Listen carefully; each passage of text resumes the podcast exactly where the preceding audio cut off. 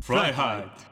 どうも、イエスケントと、ビッグメンです。フライハイとシャープ48、えースタートしていきたいと思います。今日も最後まで聞いていただけるとありがたいです。お願いします。あのー早速なんですけど、はい。ちょっと謝りたいことがありまあして、、はい。あのー水曜日に上がった47、えーっと、事前予約を忘れてしまい、はい。 6時にアップロードできませんでした。大変申し訳なく思っており ます。あれ結局何時に上がったんだっけ9時で ?9 す。時ぐらい か。3時間3時間オーバーで3時間上がっちゃって、本当。に、その、仕事終わって LINE 見て、うんあれ今日配信してるって言われて、あ、俺やってないわと 思って。すいません。いや、そうなんだよ。だから、インスタに上げちゃったからさ、うん普通に、今日そうは、だねあの、うん6時から上げますって。そう忘れててでこれなんかつちょっと続きあってうん。実は、うん。その前の週もうん配信忘れてたのよえ、そうだっけあの水曜日仕事しててなんかラジオ聞いてたら急に「あ俺配信予約してない」とあ、思って嘘。え、日曜日ってことそれって。違うあ、水水曜曜日日じゃない。水曜2週連続で45そう。で、その日はもう、その、もともうと、んその、なんだっけ、アイドライブみたいな、ああ。そのデクーラウタドがのってこそとうかところにもうデータ入れてたから、うんそれもう引っ張り出してきて、トイレこもって、 これ打って、ああ、で、アップロー そうドしてって。ギリギリ、あ危なかったと思ってて、うん。で、まあ、この前のシャープ47はすっかり忘れて、思い出しもしなかったという。いや、でも逆にこの48までは、ちゃんとコンスタントに18時に上がってたからね。うん。まあまあまあ、まあ48回もやれば、ミスは起こると。ちょっとまた気を引き締めてやっていそうきだたいねな。とルーティン化しちゃってきてるから。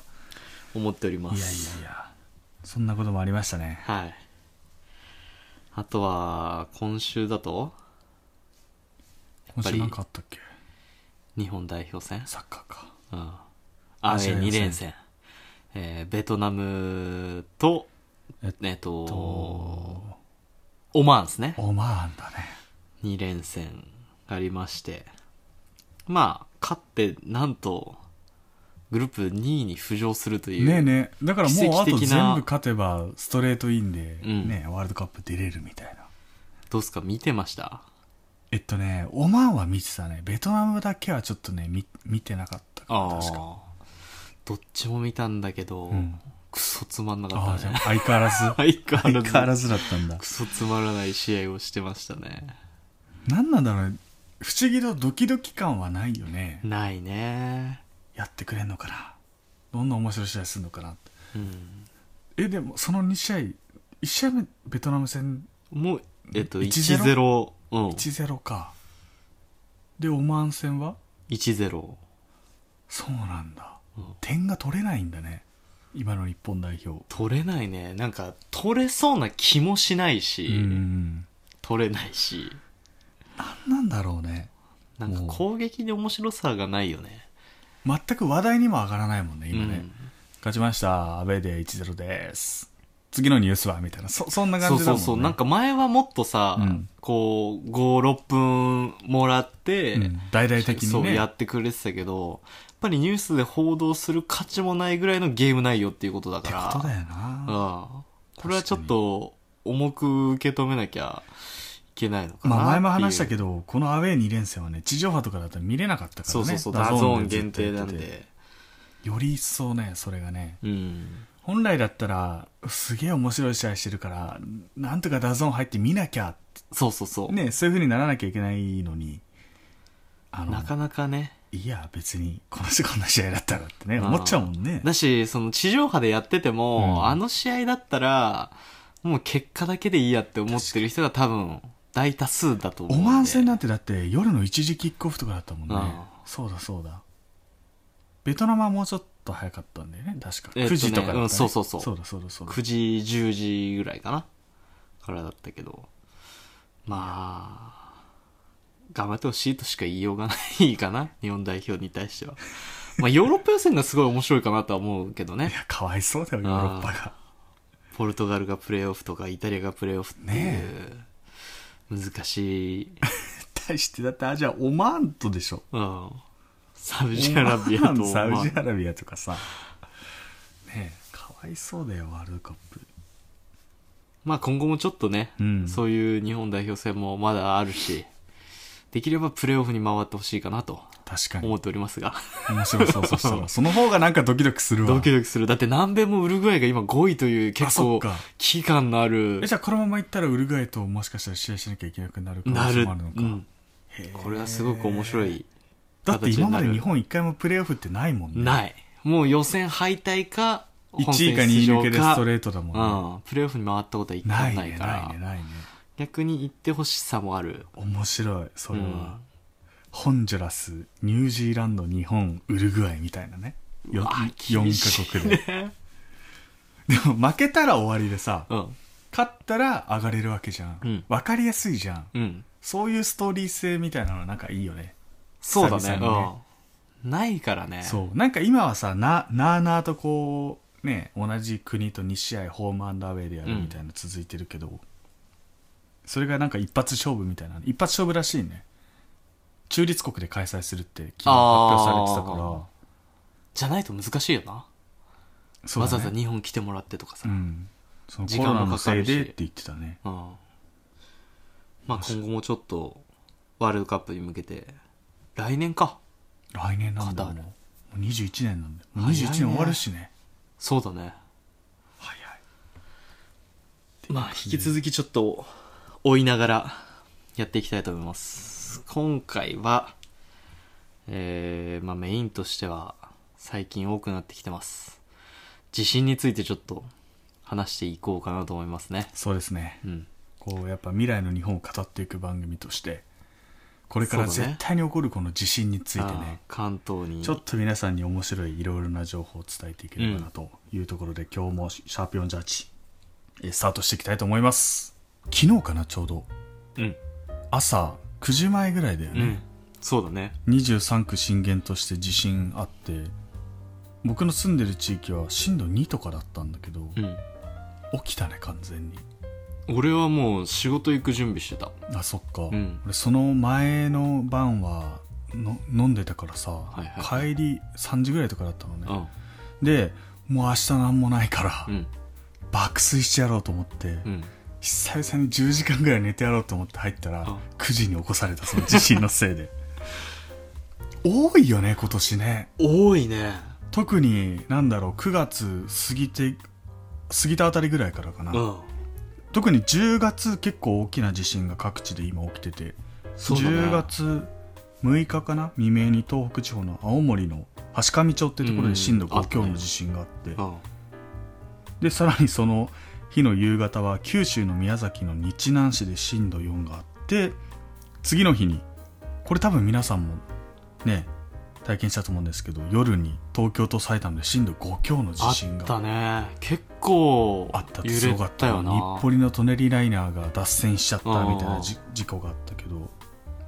あれは強かったね余震からなんかすごい、そうそうそうそうあ、これやばいか久々にもって思った瞬間だったな。うん揺れたし携帯あれアラームみたいなすごいねなったなねっ。たすごかったでさらにその1週間後には和歌山で震度4があって、うん。えー10月28日の朝には茨城県南部で震度4でさらに11月入ってすぐ、えー1日の早朝6時過ぎにはし茨城県北部で震度4の地震があったっていうのではいはいはい。あの本当に今年1月から11月1日までのケース推移なんですけど震度4以上の強い地震が、えー計31回発生していると。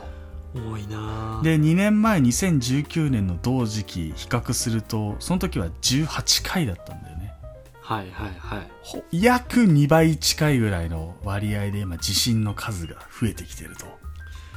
ということでですねまあ特に最近だとさ怖いな、うん。見てる日本沈没 TBS あののー小栗旬が出てるよね最新はまだちょっと見れてないんですけどそうそう23はちゃんと見てますちょっと貯めてるって感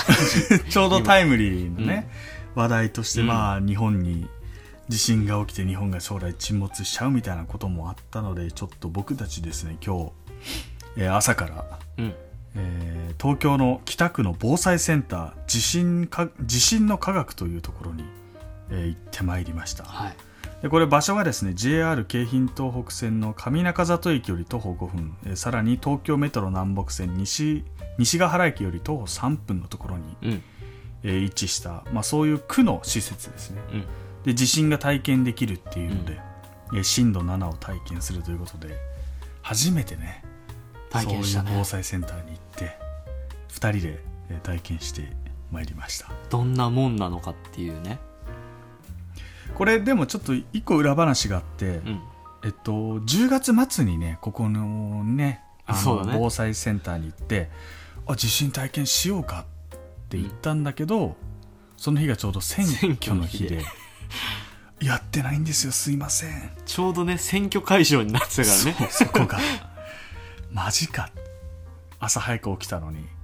えー空振りをするということで今日ちょっとリベンジしに行ってまいりましたどうだった体験してみていやなんか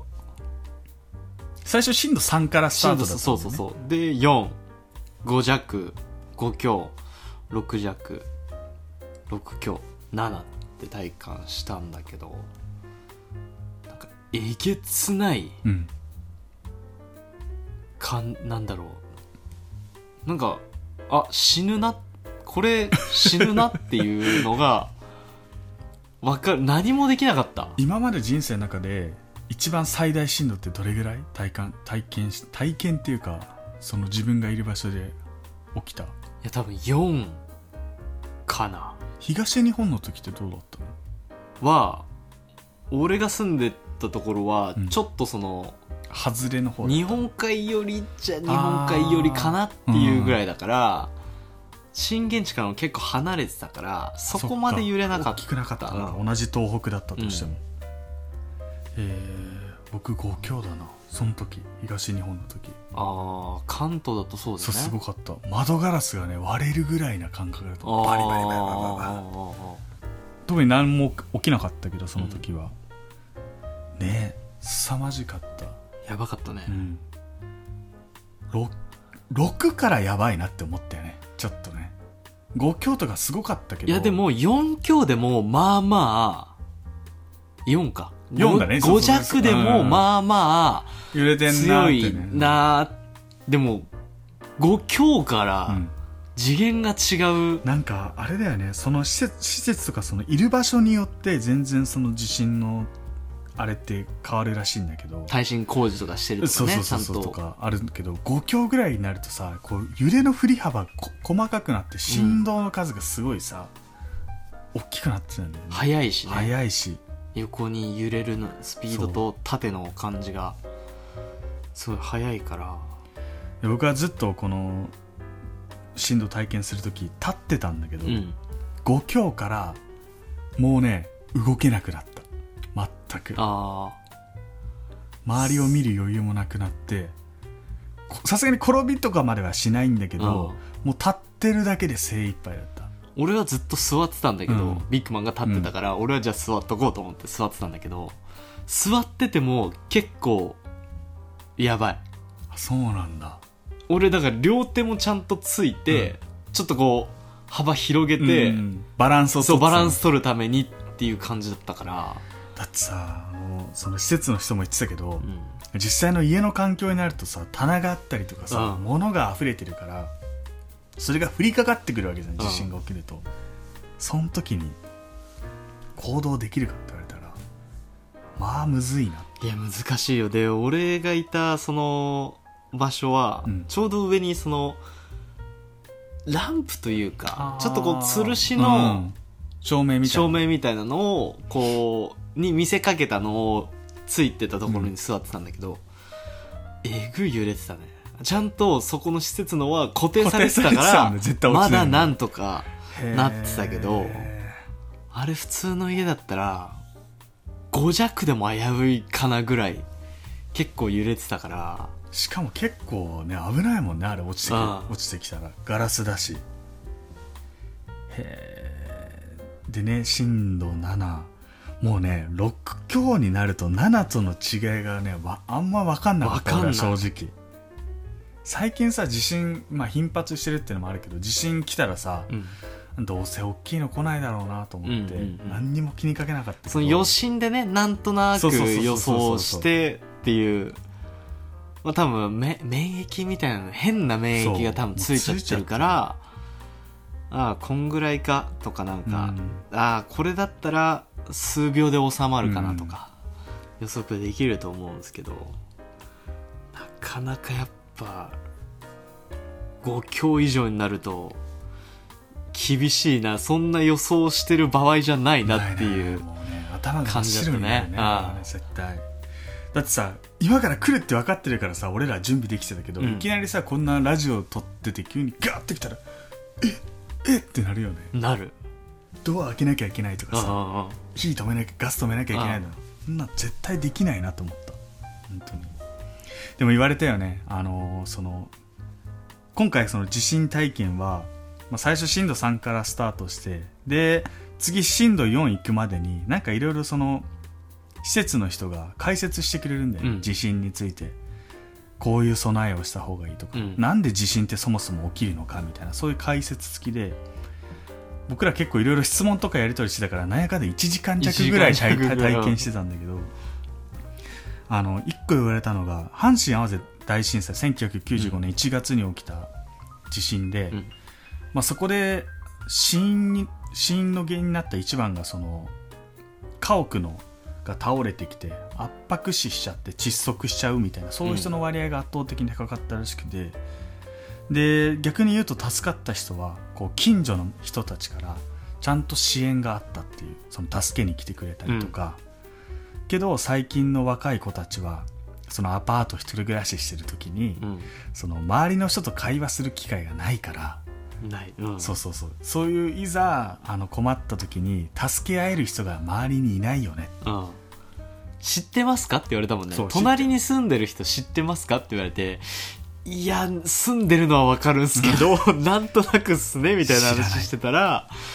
いやそれだと多分ダメだよ地震来た時やばいそうよっていう話をされて確かにそうだな近だか所ら付き合いの大切さというか共用スペースで人に会った時は必ず挨拶をしなさいってうん言われたもんね、言われたねでも確かにそうだなっていう、ん顔を知っとかないとね、あれあなんかあの人み見たけそどうそうそういなくないとかいうだのもってね確かに普通に考えたら隣の家の人が例えば80代ぐらいの人とかで、うん、結構お年めされてる方がいたとすると、うん地震起きたらその人大丈夫かなって確認しに行くもんねそうだね普通はねただそういうのなんがか思った時とかねやっぱ一人暮らしとかだと少なくてで実際にその阪神・淡路大震災でも19歳から24歳の人が怪我するとか死んでしまった割合が一番多かったうんでそれは何でかっていうと、まあ、そういう周りの近所付き合いとかがなくて支援を得られずにもう誰からの助けも得られずに死んでしまったうんそんなのがあったってことを言っててねいやーなんかすごいいろんなことを勉強したなって思ったのと同時にうんあの一刻も早く日本を離れたいなって思ったわ今日の話を聞いてて、でなんかその俺らのなんだろうなまあこの話してると地震がすごい危ないっていう感じに思われるけど、日本ってそれにプラスしてじゃあ洪水だったりとか、まあ、雨の原因台風もよく来ますとか、でまあ地震その中に入っててもう一個あるんだよって言われて、うんえっと思って、うそれすっかり忘れてたのそうがやっぱりその噴火うん火山の噴火っていうのもある、これ4つが起きた場合俺らはマジで死ぬなっていうのを確信しまして藤山な富士原山因でまたそのプレートの作りとかもねそうそうそうやっぱ日本は地震大国だし教えていただいてで一つ話してたのが地震が引き金となって富士山が噴火すそるうっていそううそうそうそうその二大二大災害だよねもう来ちゃったら終わりだよねっていう特に関東で来たらそのまま多分振動で富士山に行ってみたいなそとうかそもうそうねそうそうそう言ってたしね何が起こるか本当にわからないっていうのをしたらね経済損失が220兆円ででそれをまた復興するには1000兆円かかるとうんうんで日本は将来そういった災害が原因で世界で一番貧しい国になっちゃうんだっていうのをね熱弁されて、うんあ全然その怪しい人ではないんだけど、うんもうちゃんとしたこう理論理論のもとにそういうふうに話してくれたんだけど、いやまあ、確かにそうだよなって今はさ、まあ、ずっと来るって言われてたけど大地震が、それをなかなか体感ねあんまりこう自分事として捉える機会ってやっぱ少なかったしさ、うん、考える機会がねそうそうそうそうそこまでまあ地震来たらどうしようかなぐらいのいつか来るんだよな、みたいなね、メンタルだったけど、そこまで考えるとそっかっていう、だから大学1年生みたいな気分なんだよね大学4年卒業したら就職するよな、まあ、いつか就活とかしなきゃなみたいなそんな そうだねあの薄いやつ確かにうんそんな気分なんだよ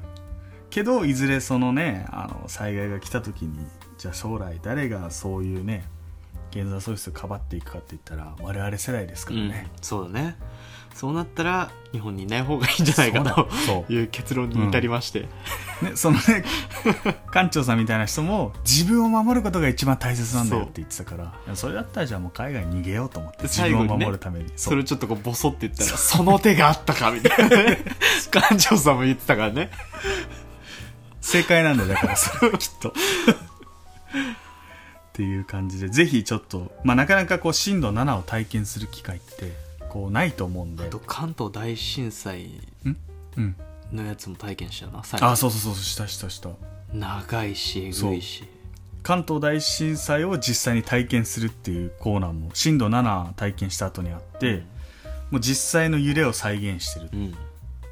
あ、でも実際より短いって言ってたもんね短かったけど、うん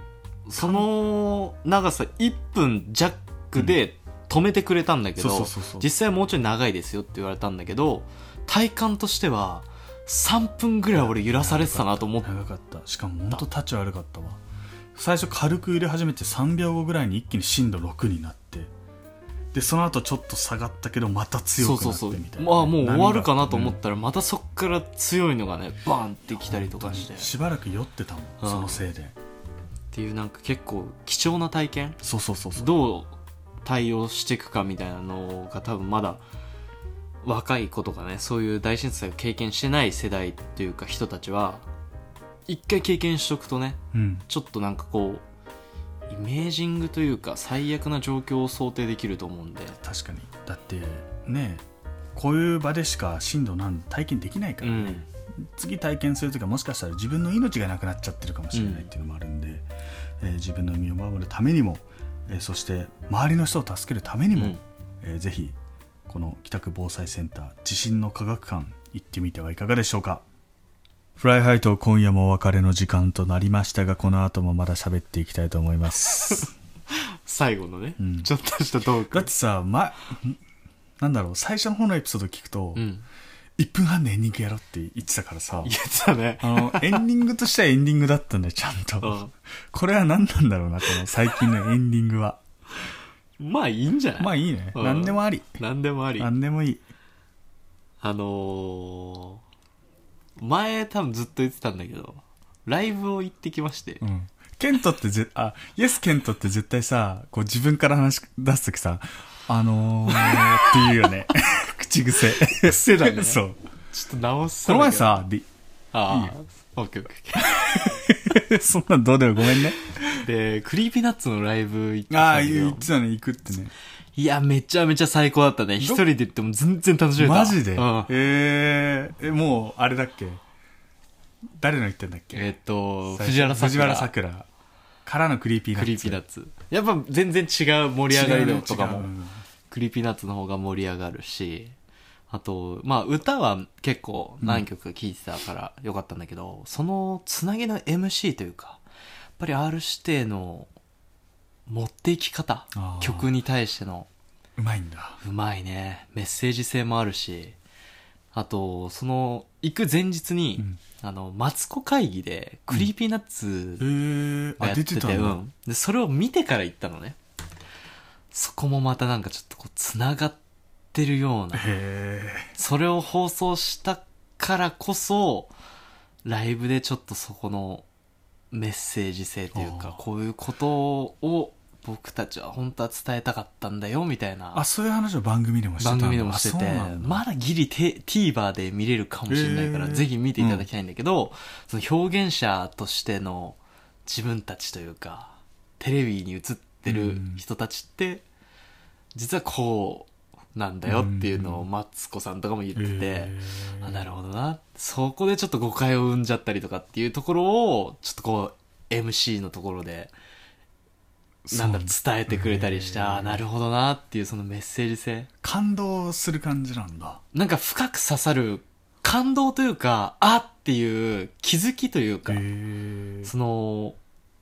人間一人の解釈のし仕方が人それぞれ違うわけじゃんそことかも伝えてたりとかしてこの人に対してはこう伝わるかもしれないけどこの人に対してはこう伝わるかもしれないよねそこの本当はこう伝えたいんだけどそれをいちいち説明するというよりかは読み取るところも一つの僕たちそう人間としては必要なとこだし作品でっすよていうところも伝えてたりとかしてすごいいい最高のライブだったなと思って周りの人はどんな感じの人だったのあでも一人で来てる人も何人かいたすえその年齢的にはとか若い人もいれうんば、